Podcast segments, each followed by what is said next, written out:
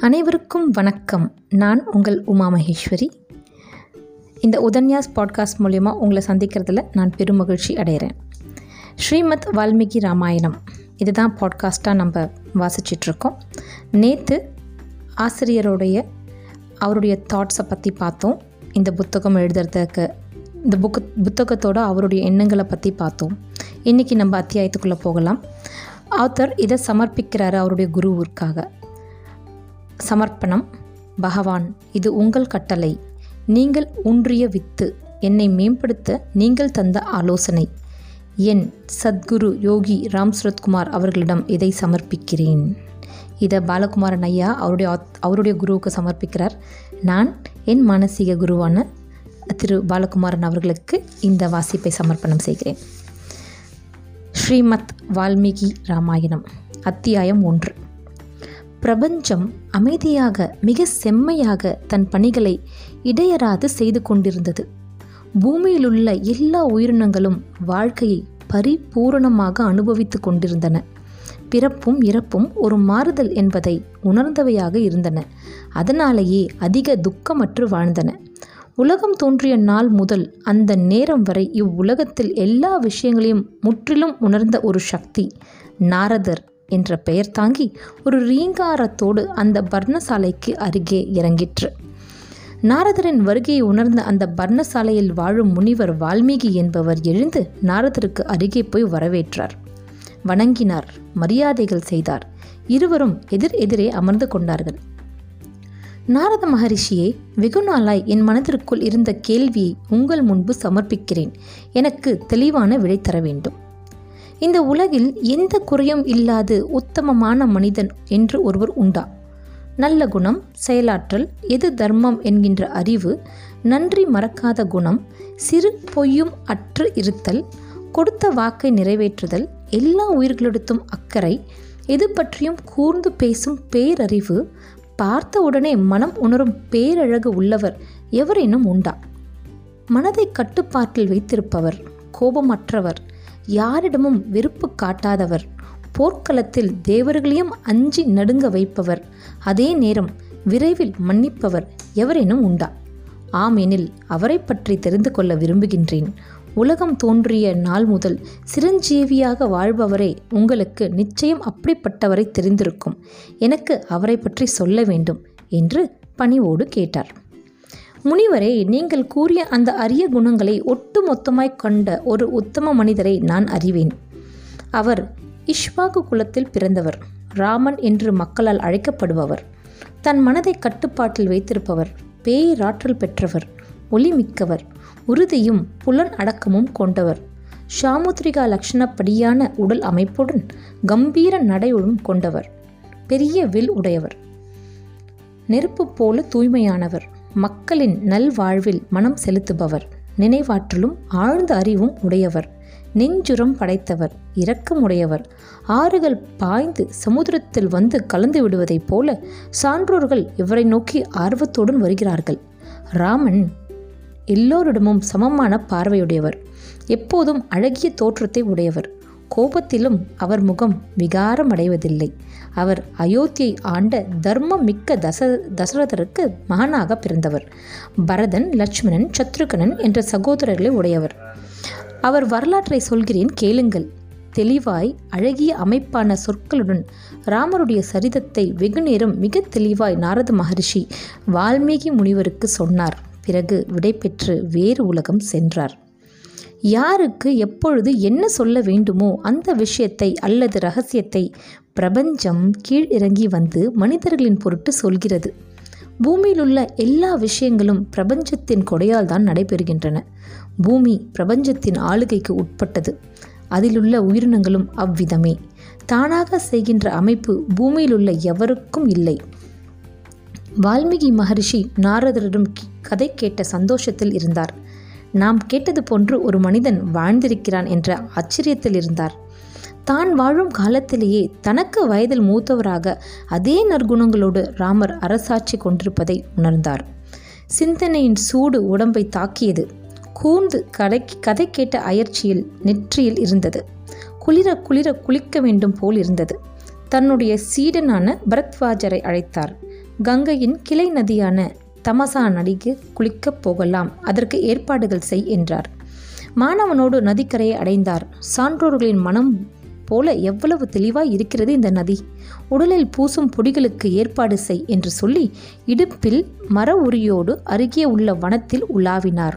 ராமர் சிந்தையில் இருந்தார். அப்போது தரையிலும் மரக்கிளைகளிலும் உச்சியிலும் வானத்திலும் இரண்டு கவுஞ்ச பட்சிகள் ஒன்றை ஒன்று மோகித்து விளையாடி கொண்டிருந்தன.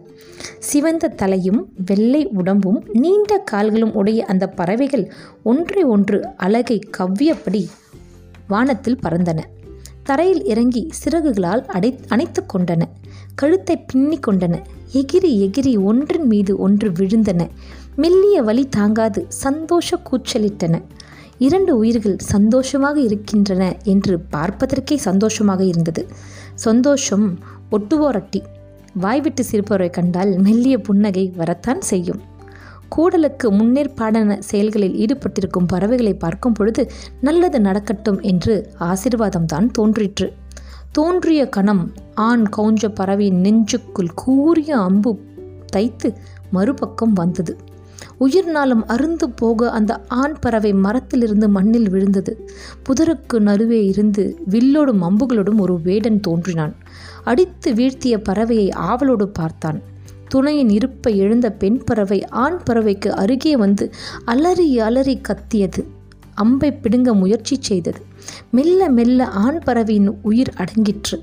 ரத்தம் பெருக்கெடுத்து நெஞ்சு கிழிக்கப்பட்டிருக்கும் ஆண் பறவையை பார்த்து பெண் பறவை பல்வேறு விதமாக ஈன குரலெடுத்து அழுதது. வினாடி நேரத்தில் எல்லாம் மாறிப்போனதை வால்மீகி முனிவர் திகைப்போடு பார்த்தார். ஏ வேடனே இனி உனக்கு ஒரு காலம் அமைதி கிடைக்காது.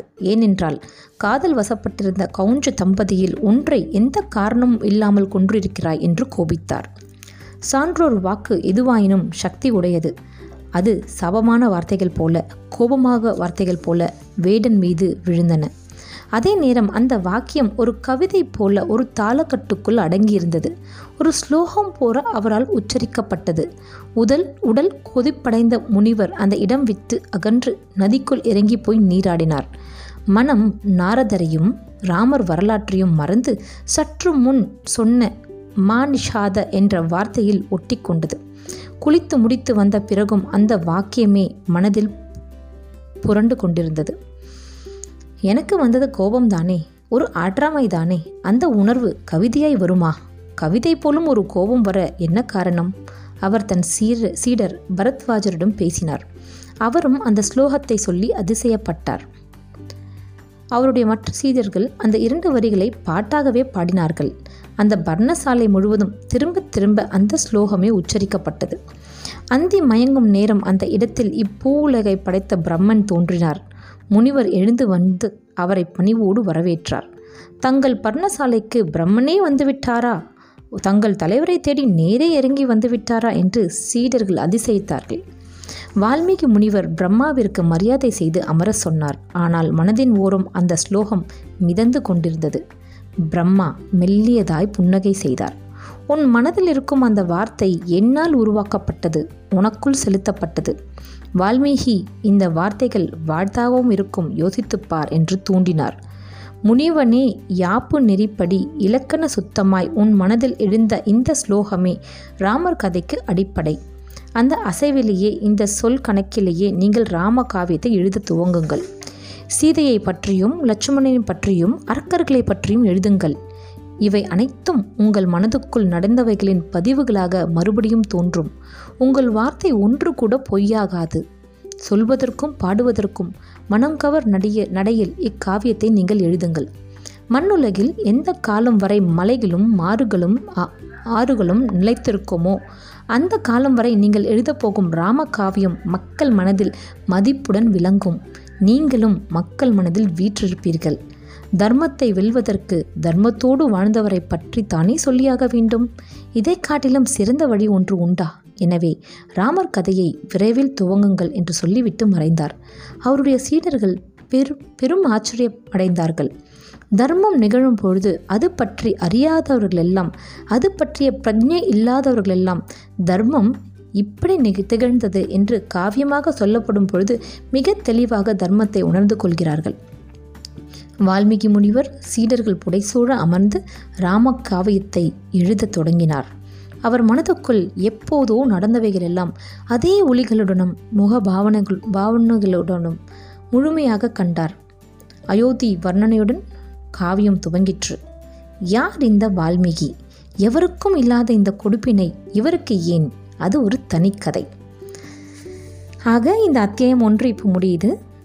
முடியும் பொழுதே ஒரு சுவாரஸ்யத்தை கொடுத்துட்டு தான் அவர் முடிச்சிருக்காரு. ஸோ இந்த வால்மீகி யார் அப்படின்ட்டு அடுத்த எபிசோட் அத்தியாயத்தில் பார்க்கலாம். பைதவே இது வந்து அந்த முனிவர் அந்த வேடனை திட்டும் பொழுது ஒரு சமஸ்கிருத ஸ்லோகம் இருக்குது எனக்கு அது வரல. மா நிஷாத பிரஷ்டாம் துவம் மக ஸோ அந்த மாதிரி ஒரு ஒரு சன்ஸ்கிரிட் ஸ்லோகம். ஸோ அது நான் இங்கே வாசிக்கல பட் அதுதான் இதோடைய ஆரம்பம். ஸோ தட் ஸ்டார்ட்ஸ் வித் மானிஷாத அப்படின்னு. ரொம்ப அழகாக எவ்வளோ விஷயங்களை சொல்லியிருக்காங்க பாருங்கள் ஸோ இதுதான் பாலகுமாரனுடைய வார்த்தைகள். எழுத்து. பிரபஞ்சம் பற்றி நிறைய தெரிஞ்சுக்கலாம்.